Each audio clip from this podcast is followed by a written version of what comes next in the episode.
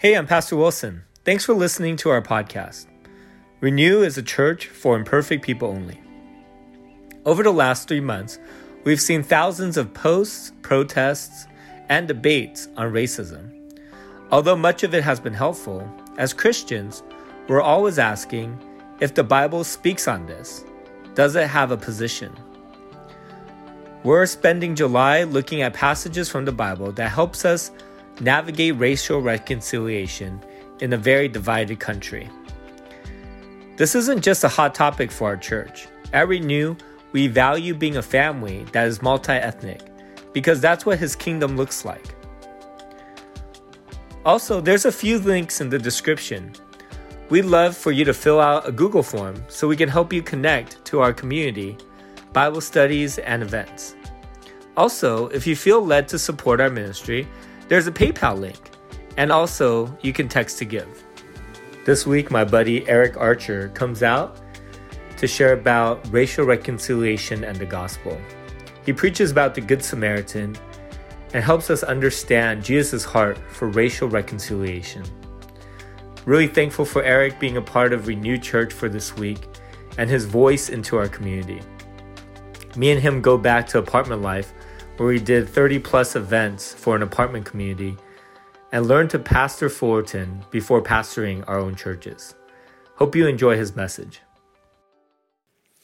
All right, we're continuing our July series on the gospel and racial reconciliation. And today I'm really excited to invite my friend Eric Archer in to share with us. Him and I, as well as my wife and his brother, served on the CARES team for about a year at the apartment complex. We did countless events, we visited lots of doors, and we've gotten to know each other throughout our time together, Eric and I were already pastors, so we got to share a lot of pastor life together. And again, over this last few months, as there was a lot of turmoil, I felt motivated to just reach out to a lot of my black friends and see how they're doing. We connected over coffee. I loved hearing his insights. And I really believe that God has um, gifted us with him this week to speak into our church. Uh, he prepared a, a question for us. We always kind of do a five minute pause in our service to engage in conversation and in community. And so this week, what's the nicest thing that someone's done for you? And what's the nicest thing you've done for another person? We're going to take a five minute break, and then um, Pastor Eric will come and share the word with us this morning. Awesome. I pray uh, that you had an amazing time to uh, be able to discuss those questions that we just talked about. What the nicest thing uh, that someone's ever done for you, and the nicest thing that you've done for somebody else. I pray that that time was fruitful uh, for you, and so I hope that you enjoyed that.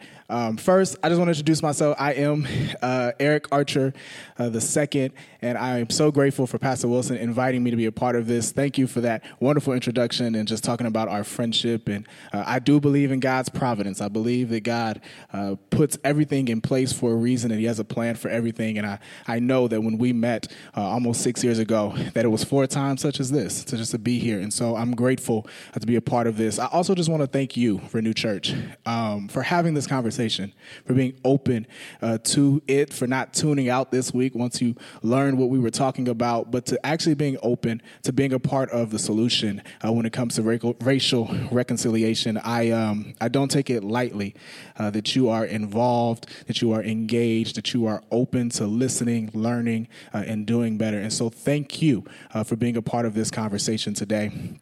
Um, I shared uh, with Pastor Wilson that uh, when I first moved back to Orange County in 2014, I felt a, a leaning and a call to bring this conversation of racial reconciliation uh, to churches across Orange County, uh, specifically churches that were not predominantly African American, as mine is, uh, and to be able to have this conversation because I believe that the church should be leading these conversations, conversations of injustice uh, of all kinds. And so I am grateful to be here, to be able to fulfill a part of that mission, and grateful that God is continuing to use me in that way. But but before we get into the word, I would like to just whisper a word of prayer. I pray that you will pray with me and for me, even as I teach, uh, that you can be continually praying for me that the Spirit will lead uh, us in this time. And so let's pray. Father God, I am just so grateful. I, I don't have the words to clearly articulate how uh, wonderful this moment is for me and how appreciative I am just to be able to uh, speak on your behalf, God, in this time, to articulate your gospel, uh, to preach even the words of Jesus himself, God, today. Um, I'm grateful, God, that you have chosen to use me. I am humbled. Um, I know that I'm not good enough, and so it's only up to you, and I'm grateful uh, that you have been a part of this with me. God, I pray that you will lead us and guide us in this time. God, that you'll have your way from every word that comes out of my mouth and off of my lips, Father, will be one that was ordained and designed uh, and orchestrated by you. God. And I do continue to pray for this country as we wrestle with this conversation, God, as we, we, we deal with it and talk about it, as um, we share our hearts and our passion about certain issues. I pray, God, that you will bring healing to our country, God, that you will bring reconciliation, God, and that you will help us to. Um, reach and be a leader as the church in all conversations of injustice uh, that take place here. And so, God, we just thank you in advance for our time together. We love you, and we ask this in Jesus' name we pray. Amen. Amen. Amen. Again, I am grateful for this conversation, but uh, the reason I'm here today is because there's still more to discuss. There's still more to do. And so uh, I'm grateful to be here. I really want to follow up on what Pastor Wilson preached last week in Philippians chapter 2, where uh, if I had the liberty to summarize, I would believe there was an emphasis on, on empathy, on being able to share in the story of others. We heard how Jesus came here as God Himself and was able to share in the experience of mankind, and that we have the same obligation to share in other stories, to understand what they're going through and to hear that. And so it's an amazing message and a great starting point and launching point for even what I will discuss today. But I think the follow up question to uh, empathy, the follow up question to, well, I understand, I hear you, I believe that there's an injustice happening, I get it, uh, I see the pattern of it. What do I do next? Do I vote differently? Do I uh, donate to certain organizations? Do I protest? Do I change my profile picture and make it all black? What do I do?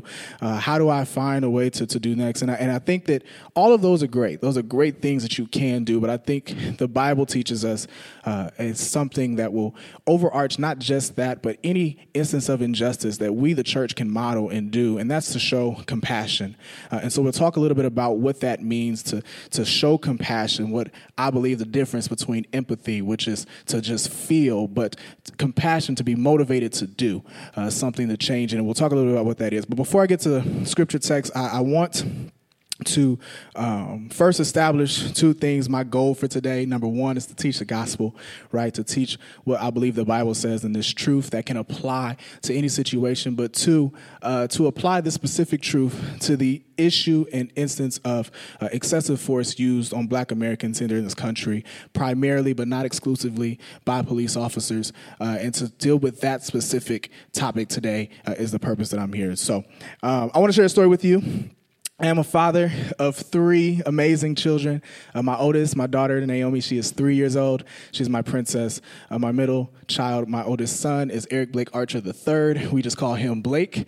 Uh, and then my youngest, who is only two months old, his name is Noah Chris Archer, uh, and they are amazing. But uh, even more so amazing than them is my wonderful wife, who is also a stay-at-home mother. Uh, and so, as you can imagine, she needs help a lot. and so, I remember early in our parenting journey I wasn't as smart as I am today. And um, when she would uh, complain of things being hard or difficult or needing help, uh, I would just most often just offer an apology. I'm just, oh, I'm so sorry that you didn't get any sleep last night. I really hope the baby sleeps better tomorrow night. Or uh, I'm so sorry that you feel overwhelmed by all the chores and the dishes and things of that nature. You know what? Forget the dishes. Don't even worry about them. Go to sleep. Leave them in the sink. You can handle them later. I would offer these apologies uh, and oftentimes try to empathize with where she was, but uh, it did. I didn't learn it fast enough, but eventually I learned that what my wife needed was not empathy; she needed help. What she needed was me to actually take a couple of those shifts at night, right? And to actually help her to, to clean those dishes instead of just saying they'll be there for you tomorrow, right? She needed help. What she needed was my compassion. She needed the empathy and what I felt to move me to actually do something that would help her. And I feel as if that's kind of the place that we are in a country as a country right now. I am grateful, hear me clearly, so beyond grateful and encouraged to see that empathy is at an all time high in the United States of America. I believe wholeheartedly that people are finally starting to listen and hear the stories of others, and not just on this issue, but in so many issues, that we are finally starting to listen to one another. But I think that the next step beyond just listening and just feeling and sharing the experience is to show compassion, to move to actually do something and help in a certain situation. And so that's what we're going to talk about today, where we get the uh, the the ultimate example of what compassion looks like, uh, and Jesus gives it to us in Luke chapter 10, uh, verses 25 through 37. And so I'm going to read that for us first, and then we'll talk a little bit about what it says. Uh, and it says, And behold, a lawyer stood up to him to the test. Uh, to put him to the test, saying, Teacher, what shall I do to inherit eternal life? He said to him, What is written in the law? How do you read it? And he answered, You shall love the Lord your God with all your heart, with all your soul, and with all your strength, and love your neighbor as yourself. And he said to him, You have answered correctly. Do this, and you will live. But he, being the lawyer, desiring to justify himself, said to Jesus, And who is my neighbor? And Jesus replied, A man was going down from Jerusalem to Jericho, and he fell among robbers he stripped him and beat him and departed, leaving him half dead. Now, by chance, a priest was going down the road, and when he saw him, he passed by on the other side. So, likewise, a Levite, when he came to the place and saw him, passed by on the other side. But a Samaritan, as he journeyed, came to where he was, and when he saw him, he had compassion. He went to him and bound up his wounds pouring on oil and wine. Then he set him on his own animal and brought him to an inn and took care of him. And the next day he took out two denarii and gave them to the innkeeper, saying, Take care of him, and whatever more you spend, I will repay when I come back. Which of these three do you think proved to be a neighbor to the man who fell among the robbers? He, being the lawyer, said, The one who showed him mercy. And Jesus said to him, Now you go and do likewise. I think to understand how this text applies to racial reconciliation, we have to understand the context. And contextually, it's important to understand that the tensions between two races have never been higher than they were between Jews and Samaritans. They were Bloods and Crips. They, they were oil and water. They were whites and blacks for a large majority of our history in this country. They just did not mix. In fact, uh, it was so bad that Jews would even avoid contact and interaction with Samaritans. If on their journey somewhere they had to go through a Samaritan village, they'd rather go around and extend their journey than even cut across through a Samaritan village. In other words, they didn't interact. They didn't know each other. I would believe that the only thing Jews knew about Samaritans were what they had heard word of mouth or what something that had been passed on to them. And if I were to relate that to the 21st century, I'd imagine that Jews only knew about Samaritans from their televisions and from their social media feeds. It, I don't know if that sounds familiar at all, but it goes to show that Jesus went out of his way to reconcile races, not just in this conversation, but it was a a, a, consistent part of his ministry that he would engage the Samaritans. In fact, just a chapter before this, he was on his way through a Samaritan village and he was rejected by the people. And I don't know what happened exactly, but whatever it was, it was bad enough that James and John was ready to rain down fire from heaven. But Jesus turned around, he rebuked them, he stopped them. And it showed that even in an instance where he was rejected by the very people he was trying to help, it did not stop him from his mission of reconciling these races. Because now, here in this conversation, here again, he brings up a Samaritan. So you have to understand that as soon as he invoked the name of a Samaritan in this conversation, it became a conversation about race. Because for the Jews, they were already triggered. As soon as you brought up the Samaritan, it was already triggered. And so I think it's in that context that we understand uh, the level of compassion that was shown and what it is that Jesus talked about. So, uh, without getting too deep into it, we'll get to a couple of these points. I have three points, three things that I think uh, will help us to understand exactly what compassion looks like. And I want to share those with us uh, today based off of this story. And so uh, the first one is that compassion is costly, it's not comfortable. Compassion is costly, it's not comfortable. Uh, I imagine that when this this expert in the law, this lawyer, went before Jesus, that he had his chest puffed out. He was ready. He knew the law forwards and backwards. He knew what he had to say. And when he asked this question, it was somewhat rhetorical because he was like, Jesus, I already know the answer to this, which is why Jesus flipped it back on him. He was like, Well, then you tell me what the answer is. And then he answers the question and he's feeling good about himself. And he's like, Look, I've done this, I've done that. And now looking to justify myself, go ahead and tell me who my neighbor is so I can tell you I've done that too. Right? That's how he approaches this conversation. But Jesus just flips the script on him because he tells tells this elaborate story about this man who had been beaten, stripped, robbed, and left half dead in the street. And he gives this very vivid picture of this, for lack of a better term, naked, bloody man laying in the street, right? And he talks about this is what happened to this person. And then he goes on to show what the Samaritan was willing to do to help him it's it's not a coincidence that he then goes to say that he he treated his wounds. He he treated it with wine and oil things that were valuable and expensive in that day right? That he put him on his animal bloody and all put him on his animal took him to an inn. He he delayed his journey at least a day or two. He was on his way somewhere but he stopped what he was doing to serve him. He paid the the price for him to be in this inn. That there, there was these endless costs and then said if it costs more than what I gave you tell me because I'm going to pay it to make sure that he gets back to where he needs to be. I won't go because there's some questions in the small group about it, but there's just so many parallels in what happened to this man and then the history of this country when it comes to black Americans.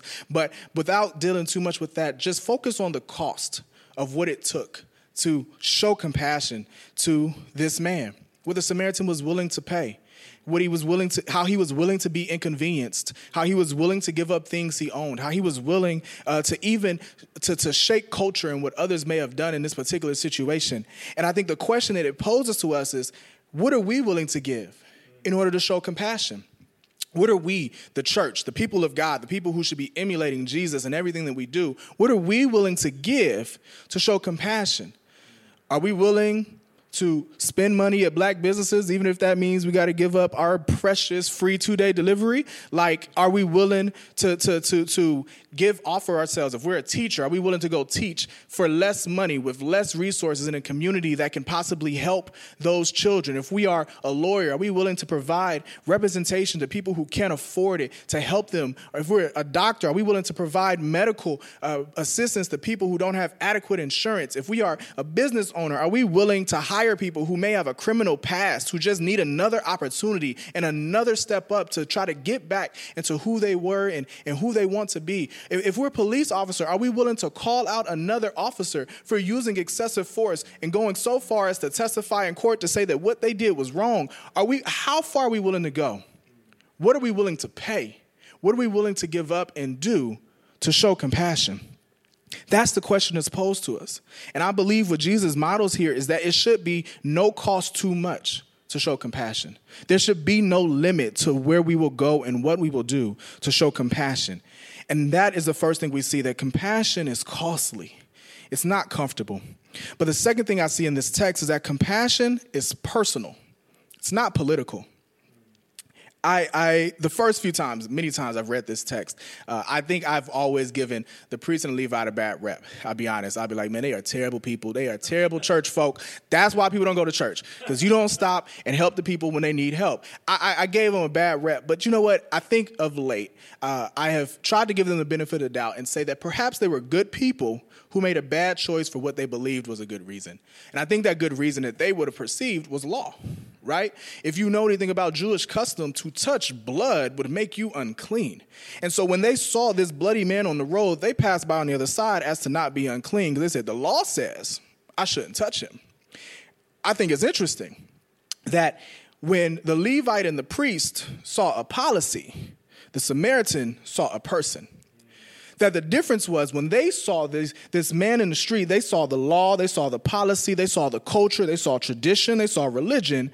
But the Samaritan just saw a person who needed help.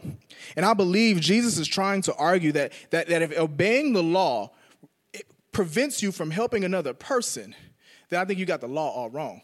I think you, you, you misunderstood the point of the law. You don't understand the law. The law was designed to protect him from the robbers that beat him, not prevent the others from helping him.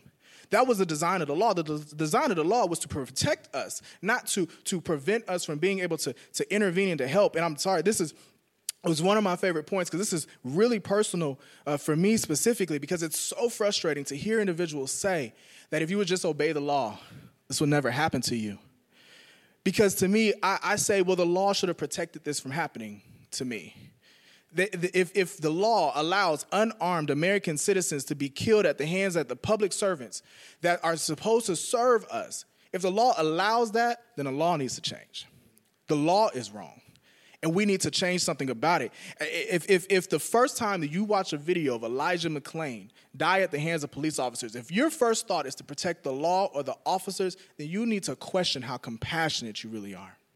We need to really consider whether we are compassionate, whether we can see people in their stories and separate that from organization. And let me add something, and, and this is speaking a little of to, on behalf of black Americans, but I, I believe that for us, this is not a political issue.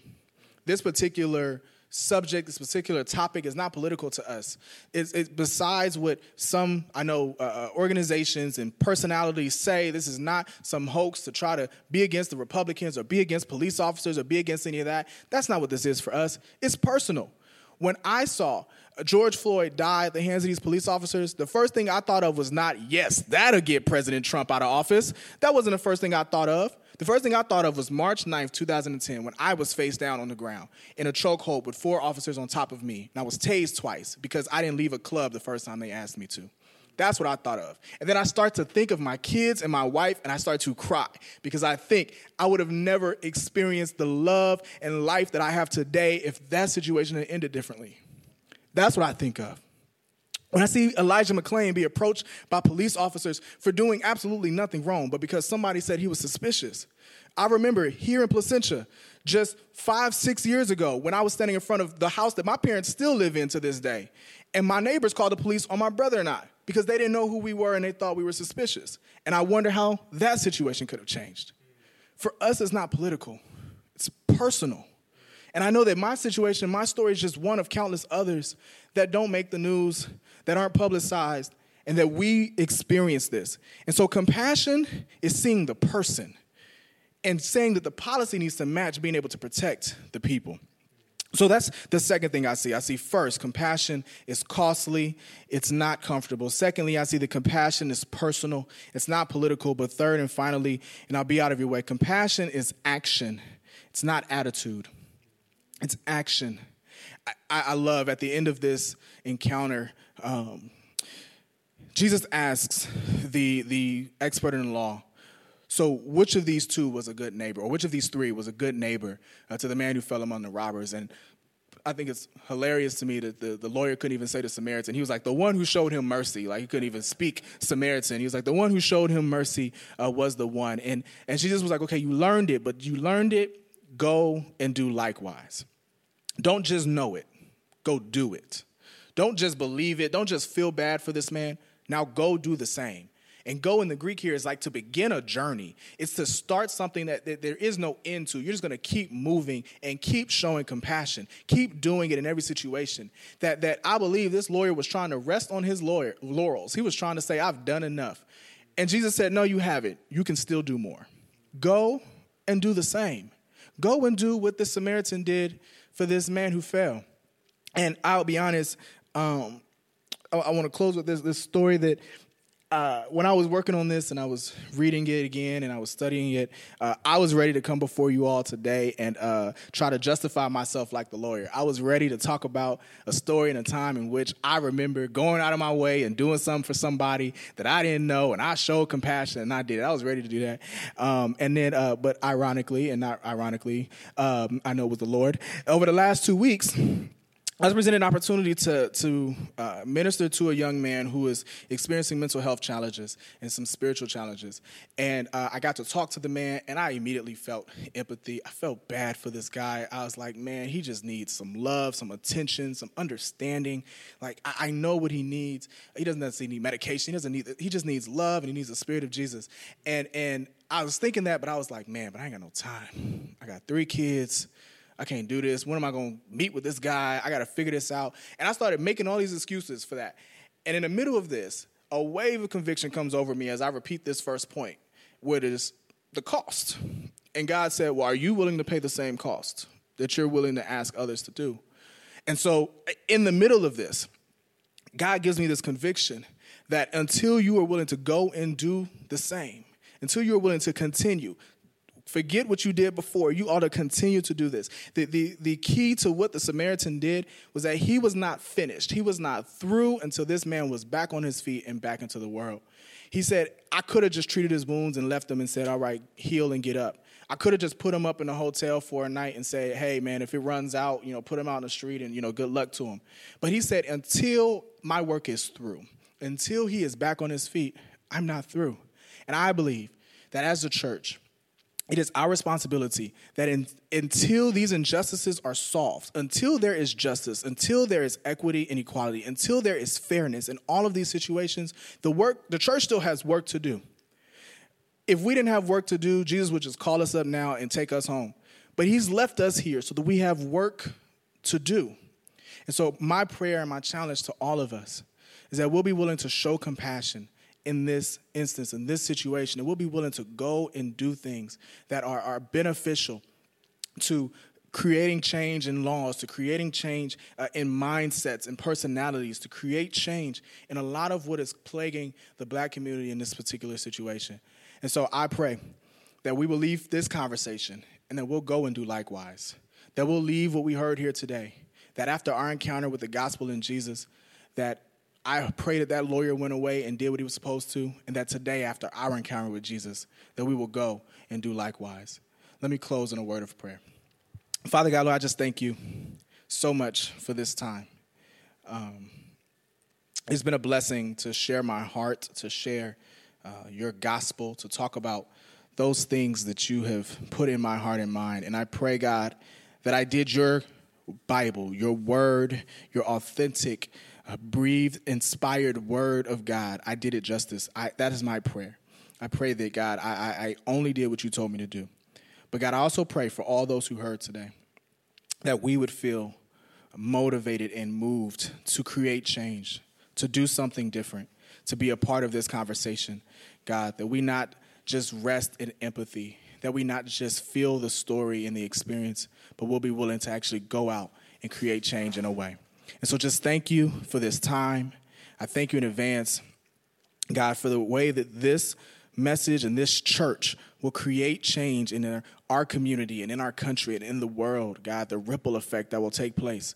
I pray, God, that, the, that we'll be able to look back on moments like this and say, God, you orchestrated it to create a better future for this country.